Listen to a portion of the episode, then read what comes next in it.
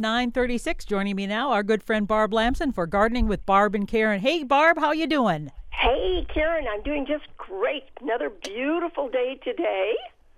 And i just this is our last uh, friday that we're talking about um, outstanding women recognizing women and we won't spend too much time on that but i just wanted to mention uh, when i was very young my mother was would talk about eleanor roosevelt Franklin Roosevelt's wife, the president's wife, and how when he had polio and he was unable to travel, how she would go out and she'd speak on his behalf, and and there was uh, she would tell me about a mining uh, a mine where the uh, laborers were striking for higher wages, and how she went there and and uh, just just a remarkable person considering that that time that was so unknown for a woman to take over for the president like that in an unofficial capacity of mm-hmm. course but so anyway big news good yes. news in the paper today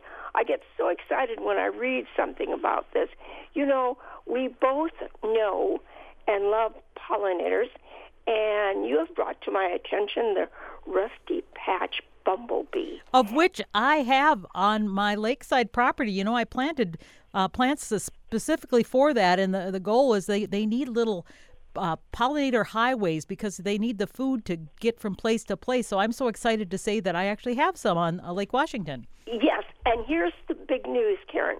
So the sad thing was, um, well, the good news was in 2017 they were put on the protected list because we were losing habitat for them. Right. Well, in 2020 they were taken off from the protected list because really, I guess yes, I didn't even know that. Yes, and because the um, um, uh, Fish and Game Wildlife said there there was no longer there was plenty of habitat and there was no longer need to protect them. Well, this year now, a uh, group of concerned uh, conservation people have joined together and have filed a petition to uh, Congress to put them back oh. on that protected list because they said what what uh, uh, Fish and Wildlife said was was incorrect. There that there was plenty of habitat. That's true. There's habitat, but the habitat in um, and they cited uh, things like roadways and ditches and things like that. Those things are sprayed with what's Roundup or glyphosate, yes. and also the neonics. And so our wonderful friend, the rusty patched bumblebee, was going in there eating those and dying. Oh. So now it's in, it's up to Congress to to say yes.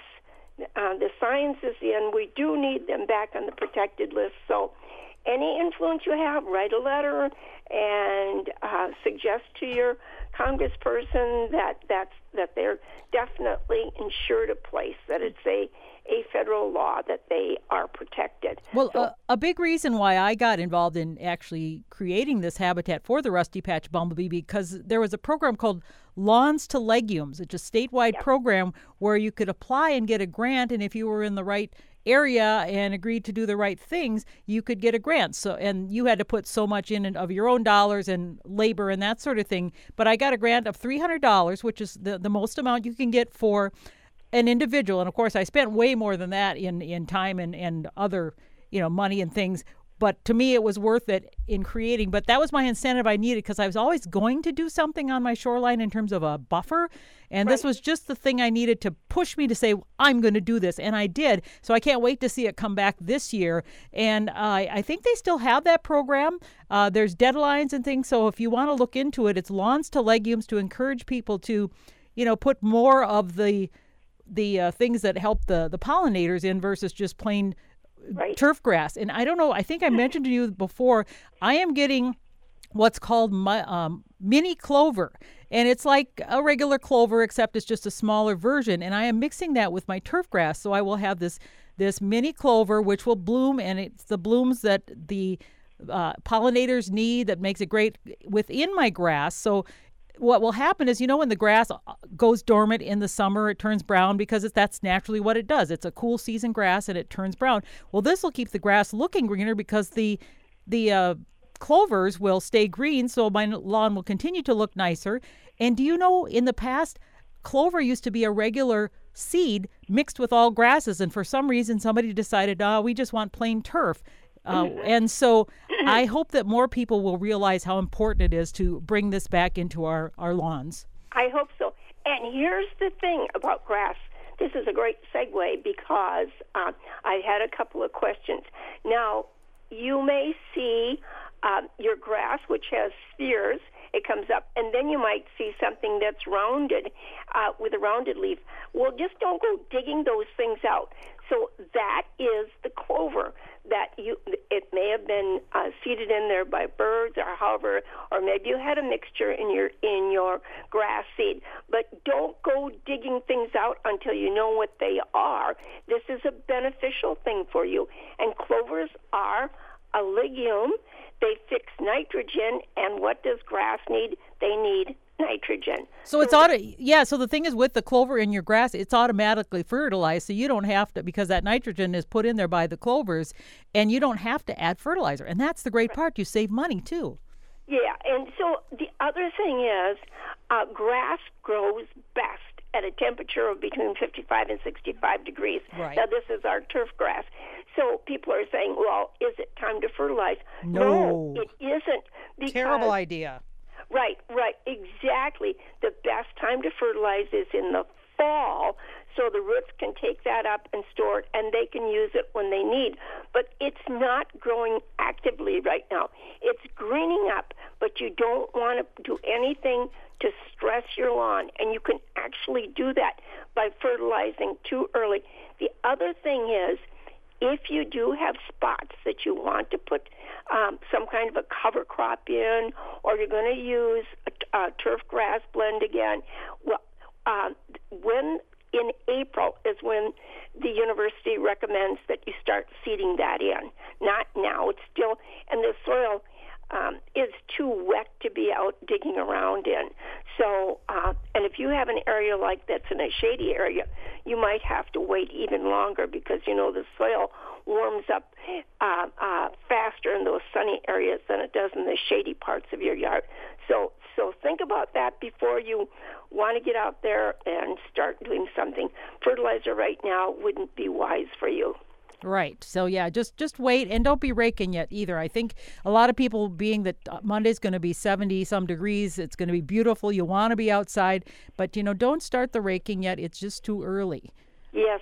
You know, I I listen to Al Batt, and I oh. just oh. I I I love I, what he has to say about birds and and we got his a Minnesota guide to or not his but he recommended the Minnesota guide to uh birds here and we're sitting with the book and and we're getting better at identifying birds that are coming to our feeder because we have down pat where their markings are at and then we can look them up so that's really good we were surprised to see that we had male jonquils at our platform feeder this week and in addition to that on the Northwoods maple tree, which has a crack in it, and it is now uh, the sap is running down. We had this honest to goodness big um, uh, pileated woodpecker that was sitting up there on that crotch, and its head was going up and down, up and down, up and down. It almost looked like it was mechanical. It was it was taking in that sap so quickly, and then after it got done in that spot, it traveled down about about six inches down the bark, and it sat and and took in the sap there. Then I watched it, and it flew to the backyard, and it went to our uh, flowering crab tree, and it pecked around in the bark there decided that wasn't worthwhile and went back to the Northwoods maple. It was really exciting to see that beautiful bird. Well, oh this morning when I was uh, in the bathroom getting ready, uh, fixing my hair, all of a sudden I could see in through the in the mirror through the window, which is right behind me, some movement, and the the uh, birch tree was filled with cedar waxwings. So they must be coming back, and it was just a beautiful sight to behold as the all the these cedar waxwings, which I don't normally see a lot of, but there was dozens of them. So this is a time of year, and my even my 14 year old son Blake was commenting how loud it is outside now because of all the birds. So if you get a chance to check them out, go for it. Yes, as a matter of fact, six o'clock in the morning, um, when I'm up, I go out to bring in the newspaper, and the birds are already starting to sing at six o'clock. Oh yeah. That means spring is here. That is just a, a real, real joy to have that happen. Oh, Barb, you know what else is a sign of spring? I went out to the lake house last night. My crocus are blooming, and I have purple and white and yellow and orangish ones and it was just so great to see the crocus blooming in that area. It's on the south side of a ho- the house so it's a little warmer there you know kind of its own microclimate but it was just really just awesome and, and it looks like the hyacinths are coming up and getting ready to bloom as well. I have been out spraying my tulips with the deer defeat stuff because i know that if they get the idea and know they're there they will they love them. So i'm trying to get ahead of them and uh, make them undesirable in terms of their their taste and smell. You know, I love the crocus, but I wish we could get them to last longer. Oh, I know, but especially the big ones. Um, if you have an opportunity and you're going to add some crocus, look at the size of the bulb and get the biggest possible Right. ones rather than the smaller ones. The smaller ones naturalize; they spread out, and the bigger ones don't do that as much. But when they're in bloom, they're you can see them from a distance. They are really, really striking. So on the south, those are blooming. Uh, on the north side, uh, they're just up, and you can see there's potential there that the buds are starting to swell on them. But what I did was I pruned my rose bushes back, and I saved that uh, woody bark, which has got you know it's prickly in that. Oh. And, and yeah, that stuff really hurts if you touch it. I know that much. yeah, and and that's I'm making little barriers Oh. around things. Are you sticking them in the ground so then if the deer or something get it, they'll get poked? Yes, Oh. on the oh. south side, that's what I do. But on the north side, the smaller pieces, I'm just kind of laying them strategic in areas. And the also the north side, Just so Dave doesn't go out in bare feet. No, we have this is this is in the perennial border, and so this is uh, for me only. Okay. I, I'm the one that's gardening out there. Right. But uh, we also have, you know, uh, redwood fence, and then around the base and dug down, we also have extra boards there to keep rabbits out. And so, for the most part, we don't know that we have any, but we don't want to get some someone coming in the yard having babies, and then then you have a problem. So we're watching very, very carefully, and and we're being a little, you know, an ounce of prevention is worth a pound of cure. I, I feel sometimes as a gardener, you know, part of my time is spent working in the soil. The other part is being uh, a defense against things Yeah, eating right. everything up. right, right. You know, another thing that's that keeps its uh, leaves all winter long and is a joy to see in the spring are the hellebores or uh, the Lenten rose, or somebody some places they call them a Christmas rose, because in zones that are warmer than ours, they do bl- they do get their flowers on during that season, that Christmas holiday season. Not here. We are a zone four. This rose used to be, this Lenten rose used to be called, uh, zoned as a five, and people would have difficult growing it. But now, now that we've warmed up enough, we, uh, and if you cover them, uh, you will get the foliage stays green throughout the winter, and they get the flower spike coming up. I don't have the flower spikes on mine yet, but I was talking to our fellow master gardener, Barb Maher, and she has, I think, five or six in her yard, and they have made that flower flower spike. She said it's going to be the best uh, crop that she's ever had. You know, we had a milder winter last year, and then we got lots of snow, and things stayed covered really well. So if you've never had that plant, Um, there's there's just I was looking in one of my garden catalogs, and there's 15 um, of these hellebores that are now listed, and there's a series. It's called the Honeymoon series, Mm-hmm. and then also um, uh, a series that's called uh, Wedding Party. Now they are pretty pretty expensive. I will say that. that that's one thing about them. I've only got I had three. I got one year, and and they're several years old now. But I've just got the two that made it. But so that's the one thing about them is is they they do are kind of pricey. But it's probably the thing where it takes a lot to propagate them. I I've learned as I've you know learned about propagating plants how long it takes them to get to market so i, I appreciate the how much they cost at times knowing how difficult it is sometimes to, to get them to that point where they're viable Yeah, that's exactly right. They do get they they put out a um, not a sport, but they get another little shoot, and uh, so uh, it, that is one thing about them. But it takes a long time for that to develop. Yep. They also like um, a consideration here is they like more of an alkaline soil, and our soil is pretty much neutral here, around 6.5 to 7. So this would be the kind of thing that maybe you could. Wait, alkaline or acid? You mean? Because because I mean uh, mine is like a seven to to eight, which is pretty alkaline. Oh, so you should do really well with that. You know that, but, after you, uh, like I have uh, added so much organic matter in that. Oh, sure. So I'm pretty close to being neutral. Oh, okay. Maybe a, a little on the going towards the acid side at 6.5. But so consider that too. And you can get fertilizers that uh, uh, would just uh, provide that pH that you need for this plant. Beautiful plant, just really, really nice plant. Start out with one, and if you like it and think it was worthwhile, then then get some more. You'd plant this to the front of your border. This isn't a really tall plant. It and uh, it likes a, a certain amount of shade. You wouldn't. Well, maybe you'd put it in the sun. I don't know. Mine is sort of in the shady area, but it gets What the hellebores? Yeah. It They generally uh, like like a little shade. I thought because I've got mine in the shade, and maybe they do better with a little more sun. I don't know. I'm getting, um, you know, uh, the morning sun that, that's coming in from the east. I'm getting that. So, um, and then um, further down the border, um, they get the the west.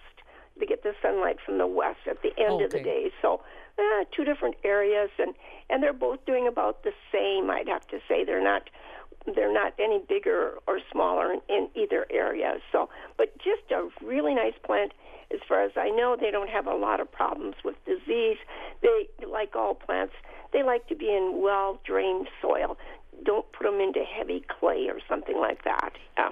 Well, so Barb, I uh, took all my elephant ears and my canna bulbs a few weeks ago, and I put them in soil, and I put them in the furnace room, um, you know, because it's warmer in there, and uh, watered them. Not, you know, not too much, so they're not soaking or anything. But I have noticed some movement, and they're starting to get little pips or whatever you want to call it on the top. Yep. Not enough to take out of the dark yet, because they like that. I mean, they, they they need light, obviously, but right now they're they're just breaking the dormancy. So that's something a lot of nurseries do is do it early because otherwise, if you can wait to put those cannas bulbs or other things in the ground probably late may or early june because it needs to be warm but i like to get a little head start like they, they do in the great. greenhouses so they'll have a little head start on the, the, the season I, and I took out of uh, out of my cold room the caladiums, two pots of them. Okay. And I started watering them, and nothing yet. They Okay. are. But what I did do is I uh, very carefully dug into the soil to make sure that the bulbs were nice and firm and as healthy as they were when they went in there in the fall, and they are. It's just um, they just just have to take their own time to to break dormancy, and, and that's good because there's plenty of time before we want to put those outside anyway. and are you seed starting because i think uh, now we kept talking about don't start seeds but the, Yeah. it's getting time where you can start thinking about that Well, it you know it depends on What you're uh, doing, yeah. What you're planting, and you know some things really are better off uh, direct seeded. Oh, for like sure. Your root crops, you know, your beets and your uh, radishes carrots and yeah radishes those things you want to go ahead and direct seed them and the same way i direct seed uh, the string beans, whether I'm raising them Yes. vertically or in a row, uh, I direct seed those too. Because And- sometimes if you start them inside, it's such a, a shock to their system that they tend to lose ground if you transplant them. So there's some that, that really don't like to be transplanted, including uh, things like um, oh, what was I going to say? zinnias. I've tried to start zinnias early, but then when I transplant them outside, they just sort of blah. So I always do those direct, and they're so easy. They're one that I would just wait too. There, you know, if you are going to now, this doesn't not root crops. I, I wouldn't recommend that. But if you were going to start some zinnias or marigolds in your house, once they're up, and then it's wise to introduce them to the outside gradually, so they can acclimate as they go around. Because it, going from lights to the outdoor light is quite a shock to them. So just bring them out gradually for an hour a day, and then increase it, increase it, and then plant them. You, that's one way that you can have pretty good luck with that. Uh, water them, but don't keep them soggy when they're outside, and then put compost around them. If you've got some of that good uh, leaf mold, put that around them so they don't dry out, and they'll do really. They'll take off for you. Barbara, I do have some peas up. Outside. Hey, I did the snow. I did the the winter sowing kind of thing where I put them in soil. Uh, I don't know. It's been a few weeks ago, and just put them in the soil and put uh, milk cartons over top where I cut just the top so you, you can flip them back if you need to. The you know the milk top when they start to grow, but that gives them like a little greenhouse in there, mini greenhouse, and even if it snows, they'll still be protected. But I noticed some of them are uh, have sprouted, and so I'll have an earlier crop, and pretty soon I'll plant some more. So then I'll have a little later crop, and so that's something. I mean, you could put those in the ground now too, is like the peas and the cool crops, uh, things like that. And I just took, like I said, a, a milk carton and and cut the bottom off and just stuck it in, and uh, Sure. yeah. So so I'm pretty excited about seeing something green coming up. Oh, absolutely. You know, my husband and I, we love coffee. I'm trying to switch to tea, but I still keep going Yeah. back to coffee. And I buy it in these, I suppose they're, they used to be three pound cans, but they're smaller now. And they are made out of metal. And the top, once you take off the metal top, then you have a plastic lid to go on. And so I thought, you know, I think I could probably start some things um, it, uh, that I wanted, that I needed to protect directly, and I would use this coffee can. I would shove that in the soil. I would uh, make sure that the soil that was underneath it is is has lots of uh, organic matter in it, so it drains. And I would plant some seeds directly in that, and I could use this plastic cover when it's cold to keep it warm in there. I'd put the cover on. On hot, warm days, I would take the cover off and, and see how that goes. Now, this is the type of thing you do if you have time on your hands, you see. Oh right, yes. Uh, not everybody can can do that. So Yeah. Uh, the other thing in my garden, um, uh, the perennials are starting to come up. You know, last uh, fall, I decided to remove some of my hostas, and I moved some uh, what I call my pollinator garden. But it's really uh, more of a diversity garden, where it has um, just uh, lots of color in it and foliage and things that needed to be moved around and things are starting to come up in there and that is really really nice. So uh, that i think and maybe it's too soon to say it was a success but i kept working on that and working on that and improving the soil and i think i'm going to be really happy with having this different sizes different colors of of foliage and and the blooms coming. I think that'll be really, really great. So we'll try that. And uh, that's what gardening's all about. You know, you grow something, you grow it successfully, and then you get you think, well, maybe I could maybe I could do something different with that. You know, that area, hmm, that's about ten feet. What could I put in there that would look different? or like me, you just take out some more turf and plant something else. Yeah, right. That's and, right. and that's true too. And then I have to balance that off with um, might be easier to mow as I get older than digging weeds all the time and um, watering and taking care of plants. So Right. it- there's always that. Well, Barb, it's always great to chat with you. I hope you have a great weekend. I'm probably going to put a few seeds in this weekend if I get a chance and uh, start a few things. And uh, get my lights going. I've got uh, some herbs I'm going to be putting in in my yeah some oh you know